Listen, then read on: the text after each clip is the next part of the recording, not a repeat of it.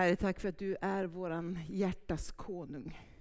Både som individer men också vår församlings hjärtas konung. Vår stads hjärtas konung. Herre, vi vill låta dig ta den platsen där du får vara kung och regent i våra liv, i vår församling och i vår stad, i vårt land, Herre. Ber att du leder oss och visar oss hur det ska gå till. Men vi är ditt folk och vi bekänner dig som Herre. Amen. Amen. Tack käraste lovsångsteam. Det är så fantastiskt ljuvligt att få tillbe. Oj, oj, jag blir alldeles upplyft. Vi är inne i en serie där vi pratar om Bibeln och vi pratar om Guds ord. Och jag kom på bara för några veckor sedan, vi har en affär tvärs över gatan som har renoverat, de har fått ett nytt kassasystem och eh, uppfräschat ordentligt. Och jag var inne och skulle handla någonting, en lunch, och kommer fram till kassan och då, eftersom det är ett nytt kassasystem, så säger hon bara vänta lite, jag håller på att lära mig det här. Och så tar hon fram en stor tjock Coop-bibel. Och så tittar hon på mig och så tittar hon ner på boken och så säger hon, visst jobbar du som präst?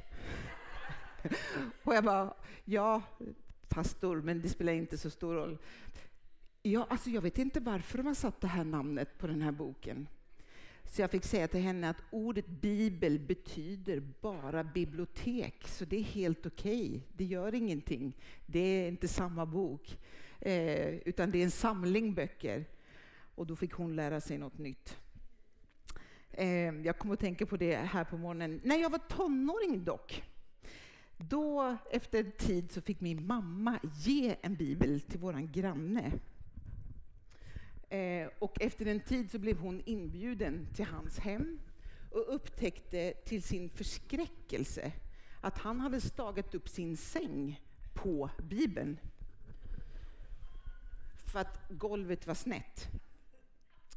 Och hon blev lite förnärmad för hon tyckte att men det är en helig bok, så gör man inte.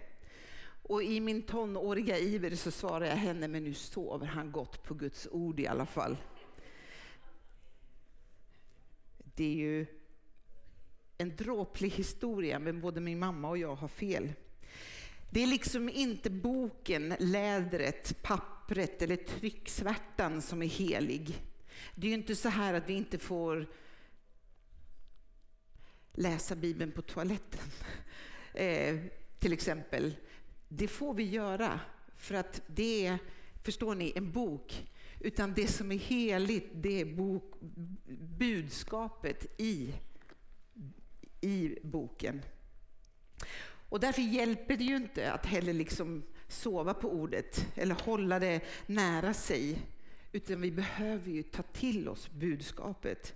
Och jag säger det med stor försiktighet, för jag vet att människor har fått en bibel och liksom haft den som en slags tecken på Guds närvaro under svåra tider innan man har börjat läsa. Och jag tänker att det finns en profetisk handling i att på något sätt jag visar att jag hedrar Guds närvaro på något sätt. Niklas introducerade för två veckor sedan och pratade mycket om vad Bibeln är och hur den är upplagd. Och vi har även gjort fördjupningar på vår Youtube-kanal, så gå gärna in och, och lyssna där.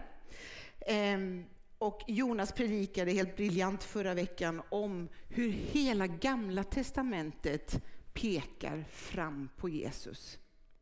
Och nu skulle ni kunna tro att jag kommer vara jag kommer att vara i Nya Testamentet, men jag kommer inte göra en utläggning av Nya Testamentet, även om jag håller dig, mig där mest.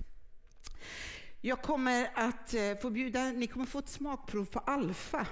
För det finns nämligen ett av eh, kvällarna som handlar just om varför och hur ska jag läsa Bibeln? Det är ett gammalt och nytt testamente, det vet ni, och det är 66 olika böcker. Och det fantastiska är, och det har liksom slagit mig den här veckan inför förberedelsen, det är ju hur många olika genrer det finns. Det finns historiska böcker, profetiska böcker, sånger, eh, poesier, det finns berättelser och så finns det brev. jag kortar ner det lite så. Det verkar som att det ligger så på Guds hjärta att nå oss alla. Oavsett liksom vilken ton eller genre eller kärleksspråk som vi har. Bibeln är världens mest lästa bok och världens mest uppskattade bok. Om den här fick lov att vara med på bokhandlarnas topp 10-lista så skulle den ligga etta hela tiden. Man har valt att plocka bort den för att den är en sån överlägsen vinnare hela tiden. Gideoniterna delar ut en bibel varje sekund världen över. Det är ganska häftigt. Och de säger så här att alla versioner av Bibeln säljer bra hela tiden. Men, fortsätter de sen, det är inte bara att den är en uppskattad bok, det är en bok med kraft. Den är kraftfull, det är sprängstoff. Det står faktiskt i Hebreerbrevet 4 och 12. Guds ord är levande och verksamt. Det är skarpare än ett dubbeleggat svärd, det tränger in djupt i vårt innersta och det skiljer själ och ande, leder och märg och avslöjar hjärtats uppsåt. Jo, vi kommer lite mer till det senare. Det är fullt av kraft och det är levande. Och jag tänker igen, bara det att Gud har bemödat sig om att samla hans ord i ett, en rad olika genrer borde liksom betyda så mycket. Bo, bo, det står också i Bibeln att den är värdefull. Psalm 19 säger så här att Guds ord är mer värdefulla än guld. Mer än mängder av rent guld. Inte konstigt att drottning Elisabet när hon kröntes till drottning fick en bibel av skottarna, för det var det dyrbaraste man kunde ge henne. Och den är också dyrbar för att, Andra Timoteusbrevet 3 och 16, för att hela skriften är inspirerad av Gud. Hela skriften, vartenda ord, även som Niklas var inne om den är skriven av människor, så är den ändå utandas eh, av Gud. Och den kan användas när man undervisar, när man tillrättavisar, när man korrigerar, när man fostrar. Varför? Jo, till rättfärdighet. Så att den som tror, den som tillhör Gud blir väl rustad för alla goda gärningar. Man skulle kunna hålla en predikan bara om hela den versen. Det fanns en brittisk biskop. Han sa så här på 1500-talet redan. Bibeln borde finnas tillgänglig i våra händer alltid. Den borde alltid finnas för våra ögon. Den borde alltid ligga på våra läppar och framför allt borde den alltid vara i våra hjärtan. Nu, om du äger en mobiltelefon, du har väl ändå bibelappen? U-version. Finns på alla möjliga olika språk. I den finns alla möjliga bibelplaner. Du kan göra upp, man kan kontakta kompisar och läsa. Det finns barnmaterial. Det finns hur mycket som helst. Ehm, så jag bara säger, ladda ner den. Och har du inte gjort det, prata med oss efteråt så ska vi hjälpa dig. Att vara filtret när vi läser eller ser på morgon-tv-nyheterna, tänk att man har liksom bibliska linser på sig. Så man kan urskilja sanning, man kan urskilja det som är Guds vilja mot det som händer i världen. Bibellinser, kan inte någon uppfinna det? Tänk att tala till varandra i salmer och hymner, står det. Har man läst mycket av Guds ord så är det också det som sipprar ut. Det är det man talar, att vårt tal får vara ständigt till uppmuntran, till vägledning och till tröst för människor som så väl behöver det. Och Herren själv skriver att jag ska lägga min lag i deras hjärtan. Att det är vår utgångspunkt, inte en plusmeny. Det här är viktigt, att Bibeln och ordet får vara den grund vi står på, inte en plusmeny. Och Hugh Latimer, den här biskopen, han fortsätter. Varför är det så viktigt? Jo, För att Bibeln förvandlar våra själar. Den tröstar, den gläder och uppmuntrar och den vårdar vårt samvete. Visst är det vackert? Den vårdar vårt samvete. Det innebär några frontalkrockar från tid till tid. Och så säger han att Bibeln är en juvel eller en skatt som överträffar guld och ädla stenar. Var får han det ifrån? Jo, från Saltaren att den är värd mer än guld. Det finns otaliga berättelser om människor som har läst Bibeln och på så sätt lärt känna Jesus. Och som faktiskt därmed har fått helt förvandlade liv. Och på Alfa så får vi höra ett och annat exempel. Och nu ska ni få möta två kvinnor, unga kvinnor. Eh, de heter Marzie och Mariam och de kommer från Iran. Jag hör det på hur de pratar. Eh, bara hör deras berättelse och, och vilken kraft Bibeln, Bibelns ord har. Wow, eller hur? En kraft som gör att två tjejer är modiga att återvända till sitt hemland där det är förbjudet att läsa och förbjudet att äga biblar för att dela ut biblar. Den kraften och den kraften som gör att någon hittar en bibel i en brevlåda som till slut leder en hel familj till att komma till tro. Igen, det är kanske inte boken och trycksvärtan i sig, utan det är avsändaren som är kraften. Och ändå är det så märkligt att vi hamnar i lägen där folk ofta säger, jag vet inte om ni får den frågan, men om det finns en Gud, varför visar inte han sig bara? Jag fick en bild från en vän här som, som visste vad jag skulle predika om, så hon skickade mig den här.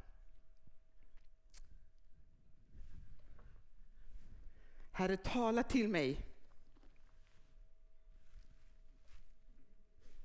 Om du undrar om Gud är tyst ibland, det kanske är dags att öppna Bibeln. Svaret är också enkelt. Gud har uppenbarat sig. Bibeln beskriver att han har upp, uppenbarat sig genom skapelsen. Himlarna förkunnar hans majestät. Himlavalvet vittnar om hans händers verk, står det i Psaltaren 19. Men framförallt har Gud uppenbarat sig i en människa, i hans son Jesus Kristus.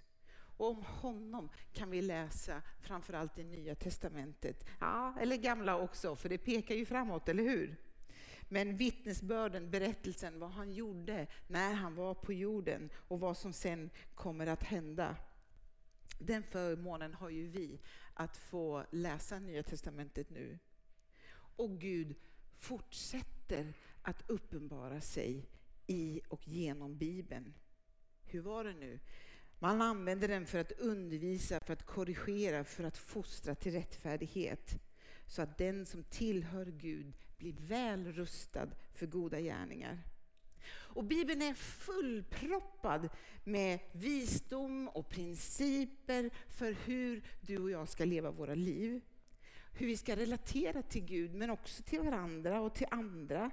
Den lär oss att och hur vi ska älska varandra och att och hur vi ska förlåta varandra. Den ger råd om ett gott liv, om hur vi ska förhålla oss till våra arbeten, hur vi fostrar våra barn eller hur vi tar hand om äldre och släktingar. Den spänner över hela livet, hela tiden. Bibeln är en handbok för livet. Och den ger oss både riktning men också gränser. Och ibland får man höra, men det är ju bara en regelbok. Jag vill inte ha regler, jag vill ha frihet. Och jag vill ha frihet att göra som jag vill. Men om vi tänker efter lite. Tänk att vi får gå ut och jag ska köra bil på Malmös gator. Och så på morgonen så säger de så här på radion. Hörni, kära Malmöbor, idag har vi nyheter. Idag har vi inga trafikregler. Vi har tagit ner alla rödljus, vi har tagit ner alla trafikskyltar. Bara kör dit du vill, hur du vill, backa hela dagen om du vill. Fritt fram. Varsågod. det skulle inte dröja länge innan det var fullständigt kaos på våra gator. Och jag tror faktiskt att den kaosen skulle vara ganska livsfarlig. Eller tänk dig en sport där full frihet råder och inga regler finns. En slalomåkare som tar med sig ett bowlingklot och rullar ner för backen. Sporten skulle vara både svår att utföra och konstig att se på ingen skulle fatta någonting. Och jag tror att människor skulle tappa både intresse och ännu värre att folk faktiskt blir skadade. Gud har gett oss riktlinjer, inte för att göra livet surt för oss, utan för att han älskar oss. Och han vill att vi ska kunna få ut så mycket som möjligt av livet. Genom Bibeln har Gud talat, han har uppenbarat sig och han fortsätter att tala. Människor och teologer beskriver ofta Bibeln som Guds kärleksbrev till oss. Och Niklas och jag refererar ofta till teologen David Pawson. Han säger det så vackert. Han säger Bibeln är berättelsen om hur Gud, en far, söker en brud åt sin son. Vilken kärleksberättelse! I den bruden, församlingen, ingår du och jag. Om du tillhör generationen som någon gång har tagit emot eller faktiskt skrivit ett fysiskt brev, ni vet med penna och papper och klistra och frimärken och sånt, ehm, så har du kanske också sparat de breven för att de betyder någonting. Och det är inte brevet i sig, utan igen, det är avsändaren som betyder något. Johannes 5, han säger så här, ni forskar i skrifterna eftersom ni tror att de ger er evigt liv. Det är just de, alltså skrifterna, som vittnar om mig. Men ni vill inte komma till mig för att få liv. Den här versen talar om för mig att det går att ha kunskap om Jesus, men utan att känna honom.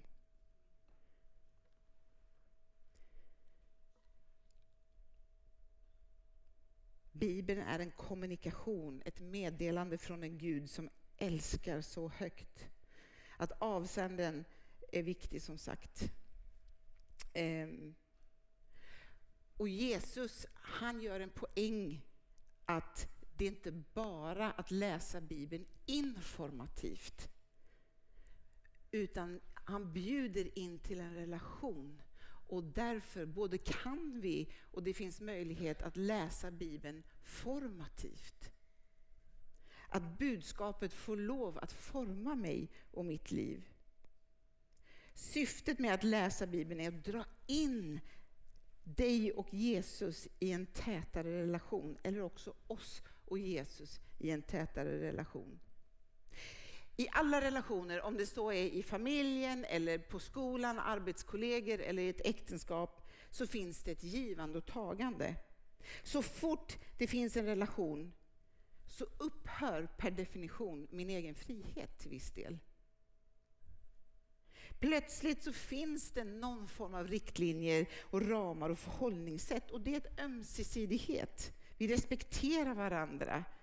Vi kanske har en liksom respekt för varandra och, och en, en kärlek till varandra. Och Det innebär också att när jag läser Bibeln så har jag frågor och jag kanske inte förstår allt. Och Jag kanske till och med kritiskt granskar och sätter mig emot visst. Men på samma sätt behöver jag också tillåta att Bibeln har frågor till mig om mitt liv. Hur jag lever, vilka livsval jag gör och kritiskt granskar och kanske sätter sig emot saker som jag tycker, tänker, säger eller gör. Och i en god relation så klarar man det. Det går åt båda håll. Det är som att Gud, jag får säga till Gud, Gud hjälp mig förstå vad du menar, vad du säger. Och Gud i sin tur säger, men Kim, hur tänkte du nu?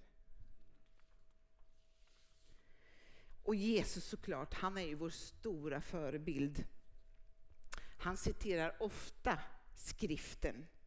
Och han visar att skriften är just det som hjälper honom och som också är hans både, både försvar och attack när han befinner sig i en extremt trängd situation, när han utsätts för prövning.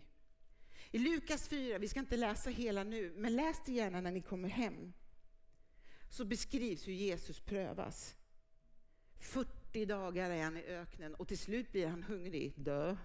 Vem blir inte hungrig efter 40 dagar utan mat? Jag hade bara tänk hur jag har några söner, du vet, de klarar inte en eftermiddag utan blodsockret sjunker och de är ganska tradiga att hänga med. Men då kommer djävulen och säger, om du nu är Guds son, då kan du förvandla den här stenen till bröd. Identitet är det första han går till attack med. Och Jesus svarar, det står skrivet att man ska inte leva bara på bröd. Jag har mat, jag har näring från någonting annat. Och sen tar djävulen med Jesus till en hög plats och säger, vet du vad? Jag kan ge dig allt det här. Makt, ära och härlighet. Smicker, tänker jag. Om du bara gör som jag säger, då ska du få det här.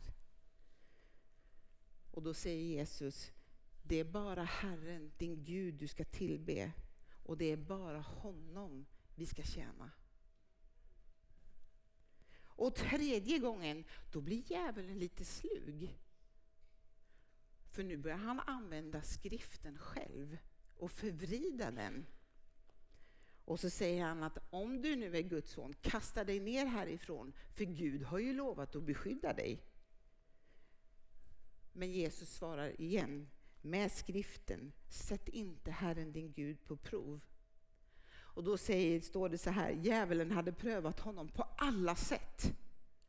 Hunger, identitet, makt och med ordet, med tilltro till ordet. Då lämnade han honom i fred. För en tid. He'll be back. Och då behöver vi vara redo, förankrade i skriften.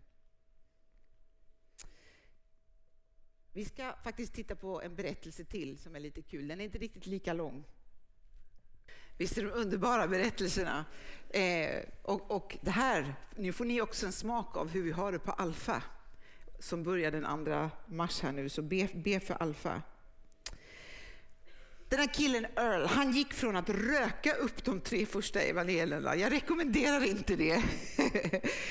Men sen plötsligt börjar han läsa och någonting händer. Jesus visar sig, uppenbarar sig för honom, bjuder in honom till en relation och förvandlar honom från topp till tå.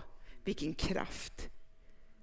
Och Earl blev vad Jesus också beskriver, en klok man. Och vi ska läsa, nu kommer ett bibelstycke, Lukas 7, eh, från 24 och framåt. Den som hör min undervisning och handlar efter den är klok. Han liknar en man som byggde ett hus på berggrunden. Det blev skyfall och översvämning och stormvindarna blåste med våldsam kraft mot huset. Men det rasade inte eftersom det var byggt på berggrund. Men den som hör min undervisning och inte handlar efter den är en dåre. Han liknar en man som byggde sitt hus direkt på strand, sanden. När sen regnet kom och det blev översvämning och stormvindarna blåste upp mot huset, då föll det ihop med ett stort brak. Och när Jesus hade avslutat detta tal, finns inte med utan det versen som finns med, då var människorna mycket häpna över hans undervisning, för han talade med makt och inte som de skriftlärda. Ehm, det finns ett hebreiskt ord som jag har lärt mig att älska och det är ordet shama.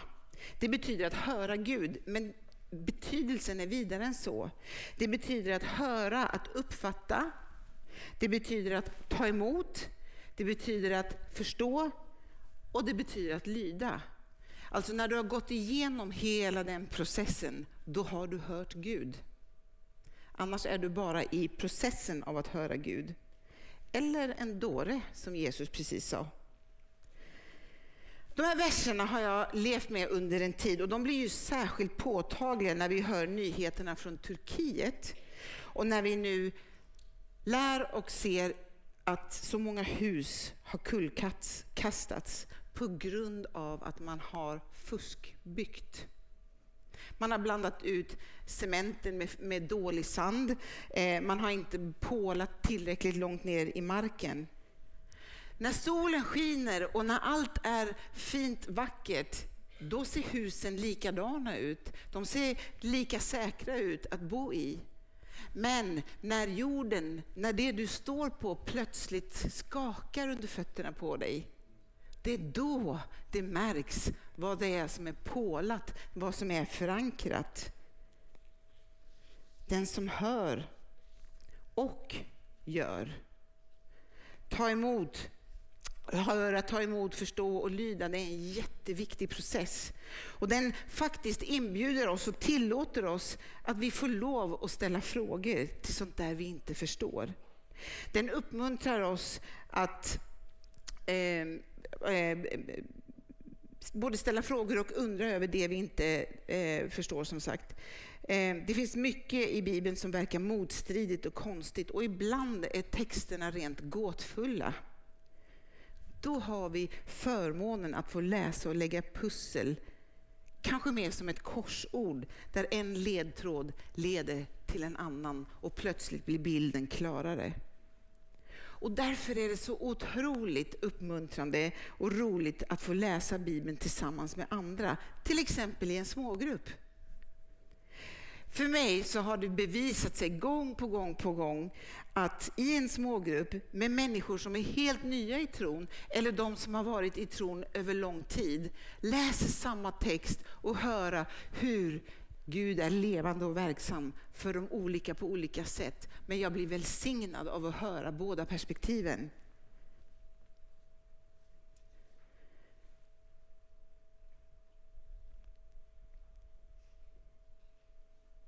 Det finns en liten nackdel med att Bibeln finns tillgänglig i var mans hand och det är att vi luras att tro att den bara ska läs, läsas enskilt. Så var det ju inte på Jesu tid.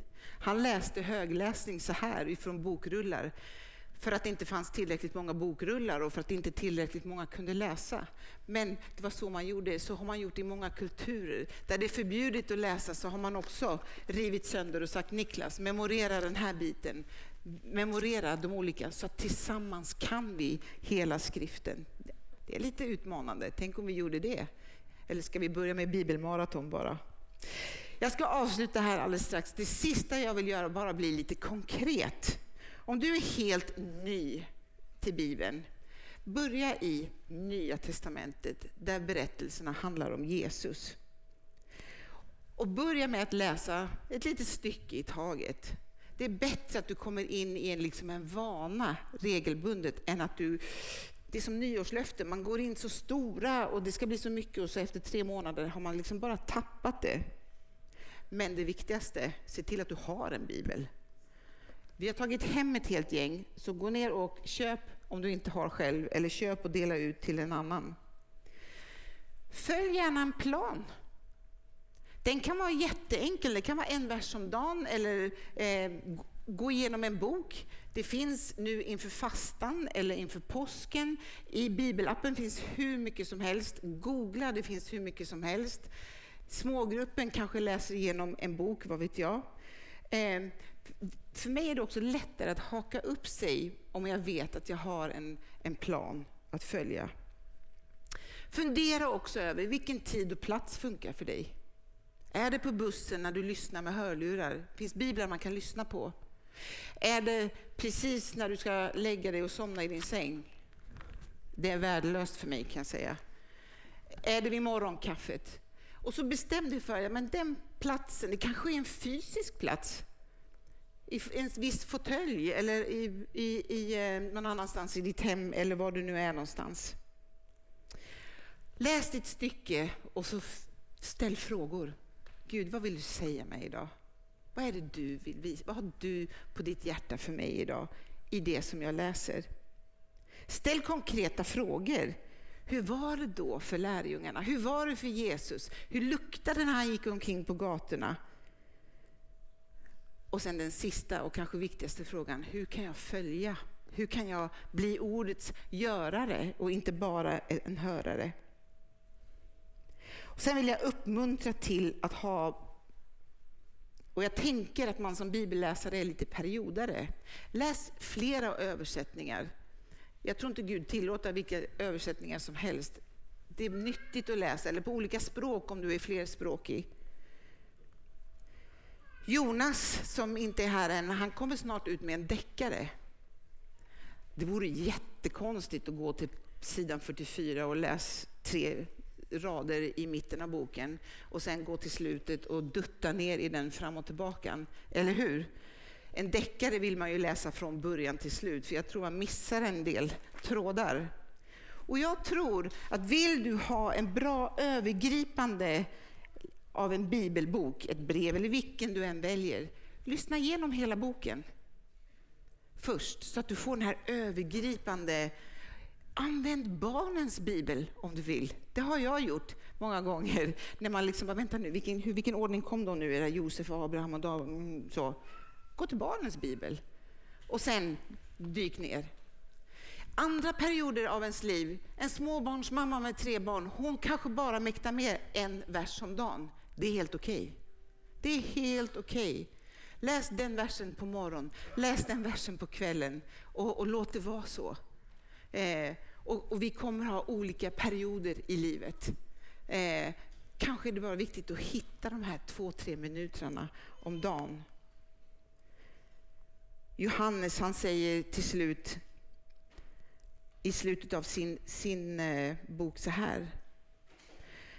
Jesus lärjungar såg honom göra massa under och tecken, förutom de som finns nedtecknade i den här boken.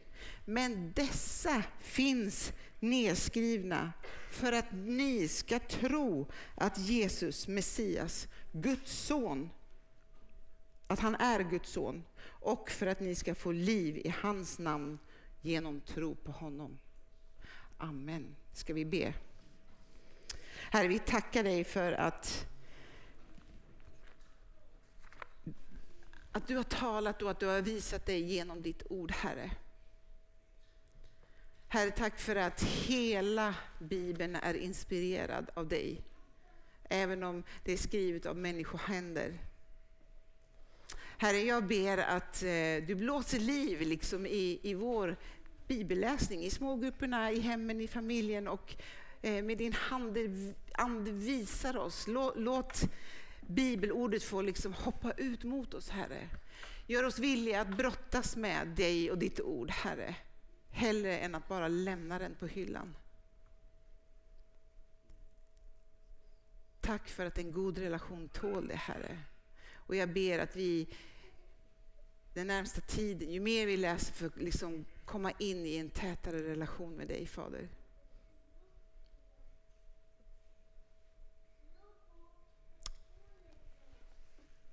Amen.